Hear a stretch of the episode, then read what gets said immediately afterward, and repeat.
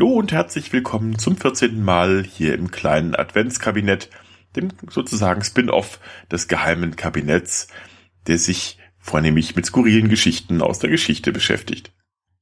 Ja, gehen wir gleich mal ins Türchen Nummer 14. Lasset die Zugbrücke herab! Das dauert. Bisschen schneller bitte. Danke. Heute Liebeszauber. Liebe ist schön, wenn sie erwidert wird. Falls nicht, gilt das Gegenteil. Vermutlich seit Anbeginn der Menschheit, zumindest seit Anbeginn diesbezüglicher Aufzeichnungen, versucht man aber auch schon dabei zu schummeln, wenn es um gutes Aussehen, Ausstrahlung oder Aussteuer nicht gut bestellt war. Unglückliche Liebende haben sich daher schon wohl immer auf magische Art und Weise Zugang zum Herzen des oder der Angebeteten verschaffen wollen. Auch wenn es hierzu unzählige Anleitungen und Rezepte gab, die grundlegenden Methoden ähneln sich über Ländergrenzen und Zeiten hinweg doch sehr. Grundsätzlich gibt es die Vorstellung des sogenannten Sympathiezaubers, also weniger hinsichtlich der Sympathie zwischen Personen, sondern über Anziehung von Objekten, also sprich über Äußerlichkeiten gefolgerte Analogien zweier Objekte miteinander, stehen diese in Beziehung. Beispielsweise stehen rote Objekte in Beziehung mit Blut, phallische Objekte mit männlicher Potenz und so weiter. Weite Vorstellung, die für magische Praktiken wichtig war, war der postulierte Zusammenhang von Makrokosmos und Mikrokosmos. Also Dinge, die man im Kleinen bewirkte, konnten Auswirkungen auf die großen Zusammenhänge haben und umgekehrt. Hexen konnten beispielsweise nach dieser Vorstellung Unwetter heraufbeschwören, also den Makrokosmos beeinflussen, indem sie in einem Topf herumrührten.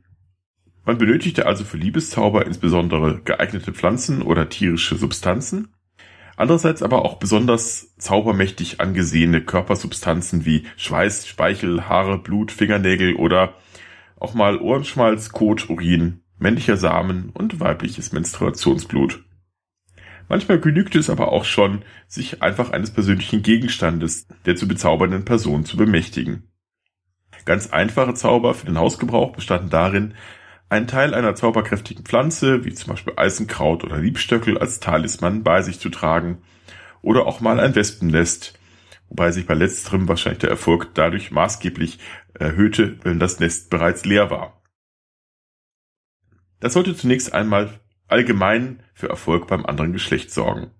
Aber wenn man es auf jemanden besonders abgesehen hatte, mussten härtere Geschütze her. Besonders wirkungsvoll war es offensichtlich, dem zu bezirzenden Part etwas von sich selbst unterzujubeln. So lautet ein spätmittelalterliches Rezept etwa, sich längere Zeit ein Stück Zucker unter den Arm zu klemmen und dieses nun mit dem eigenen Schweiß getränkte Stück heimlich in ein Getränk zu schmuggeln oder in ein Stück Brot oder Gebäck eingebacken der oder dem Liebsten zu essen zu geben. Ein Rezept auf einem ägyptischen Papyrus aus dem Britischen Museum empfiehlt hingegen ein Kombinationspräparat aus Apfelkernen, Haferkörnern, den Kopfhautschutten eines Mordopfers, etwas Eigenblut, Samenflüssigkeit und das Ganze gut abgeschmeckt mit dem Blut einer Zecke eines schwarzen Hundes. Das Ganze noch gut durchrühren und der Dame des Herzens in den Aperitif geschüttet, soll das Ganze erstaunliche Konsequenzen gebracht haben. Vielleicht half aber auch schon der Alkohol im Getränk da ein bisschen mit. Manchmal half es auch, persönliche Gegenstände des Nebenbruders in Besitz zu bringen, etwa Kleidungsstücke. So soll im 17. Jahrhundert der württembergische Herzog Eberhard Ludwig gegen seinen Willen von einer Frau verführt worden sein. Indem sich der Unterwäsche der Herzogin bemächtigt habe, diese zerschnitten und in Brandwein getaucht und sich dann anschließend das Gesicht damit gewaschen habe. Das war zumindest seine Version der Geschichte. Ich kann mir es mir richtig bildlich vorstellen. Eberhard Ludwig, was macht diese Frau in diesem Bett? Und warum liegt hier überall meine Unterwäsche herum? Warum ist die völlig zerfetzt? Schatz, ich kann das erklären, weißt du, das ist alles ganz anders, als es aussieht. Hier blenden wir diskret wieder aus.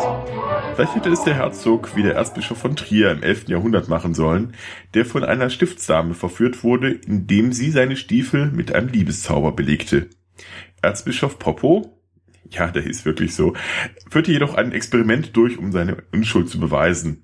Er ließ seine Diener nacheinander diese Stiefel anziehen, wodurch auch diese sich plötzlich unwiderstehlich zu der Klosterfrau hingezogen fühlten. Die Schuldige wurde aus dem Orden verstoßen und das zugehörige Kloster komplett aufgelöst. Sicher ist sicher. War die Liebe nun erst einmal erwidert worden, so sorgten sich viele darum, dass sie auch erhalten bliebe.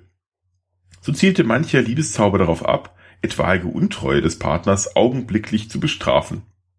Mädchen in der Oberpfalz pflegten daher im 17. Jahrhundert mit einer Nadel in eine Kerzenflamme zu stechen und dabei zu sagen, ich stech das Licht, ich stech das Herz, das ich liebe. Hinterging ihr Liebster sie, musste er augenblicklich sterben. War man selbst Opfer eines Liebeszaubers geworden, gab es verschiedene Methoden, diesen wieder loszuwerden. Der römische Autor Plinius empfahl beispielsweise eine Schuheinlage aus Mäusedung. Auch Hühnerkot war ein probates Mittel, insbesondere wenn es sich um einen Liebestrank aus Menstruationsblut gehandelt hatte, genauso wie Taubendreck. Auch der thüringische Arzt Christian Pauls Palini empfahl im 17. Jahrhundert derartiges und behauptete, wenn man einem Mann die getrockneten Exkremente der Frau, die er zuvor geliebt hatte, zu Kosten gebe, würde sich die Liebe augenblicklich in Hass verwandeln. Ja, kann man nachvollziehen.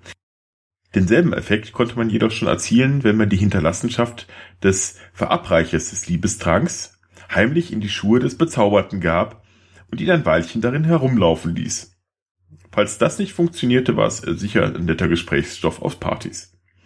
Schuhe waren aber offenbar ohnehin das Mittel der Wahl, wenn man einen Liebeszauber brechen wollte.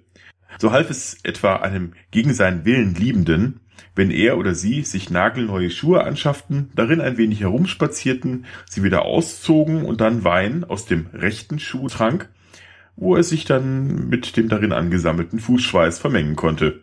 Das brach sofort jeden Zauber und verwandelte die Liebe in starke Abneigung. Also bevor ihr demnächst Shampoos aus hochhackigen Frauenschuhen trinkt, fragt lieber vorher euren Historiker oder Archäologen zu Risiken und Nebenwirkungen. Apropos Nebenwirkungen, dass diese Rezepte nicht nur in Zauberbüchern und Erzählungen existierten, sondern auch tatsächlich angewandt wurden, lässt sich an den Fällen erkennen, wo diese Zauber schiefgegangen sind. So wurden beispielsweise vielen verzweifelt Liebenden bzw. ihrem Schwarm die Mixturen zum Verhängnis, indem sie diese versehentlich vergifteten. In der Schweiz wurde beispielsweise im 15. Jahrhundert eine Frau verurteilt, die ihrem Mann einen vergifteten Apfel zu essen gab. Ihr wurde Zauberei zur Last gelegt und so wurde sie nicht nur wegen Mordes, sondern auch wegen schwarzer Magie verurteilt und hingerichtet. Oder das Tun dieser Liebeszauberer wurde als Schadenszauber interpretiert, so wie etwa bei der im Jahre 1485 angeklagten Dame aus Innsbruck, die angeblich einen blasphemischen Zauberspruch verwandt haben soll, indem sie einen Mann so viel Schmerzen wünschte, wie die Gottesmutter Maria bei der Geburt Jesu gehabt habe. Tatsächlich war es wohl eher umgekehrt. Eine überlieferte Zauberformel aus der Zeit lautete nämlich, der, ihr Name einsetzen, soll mich so lieben, wie Maria ihren Sohn liebte, als sie ihn gebar. Generell scheint es also gefährlich zu sein, sich solcher Zaubermittel zu bedienen zumal es hieß, dass angezauberte Liebe nach einer bestimmten Zeit sich in ihr Gegenteil verkehren werde und Hass erzeuge. Probiert es also besser nicht aus und bleibt bei der althergebrachten Methode Anmachsprüche an der Bar. Man beispielsweise in Mesopotamien sagte, wenn einem eine Frau gefiel, Deine Liebe ist wie echter Obsidian und dein Lachen beim Beischlaf klingt wie wahres Gold sicher naja, vielleicht nicht so überzeugend. Wenn ich drüber nachdenke, vielleicht sollten wir es doch mal mit den Liebeszaubern probieren. Schon mal danke fürs Zuhören und bis morgen, euer Butler.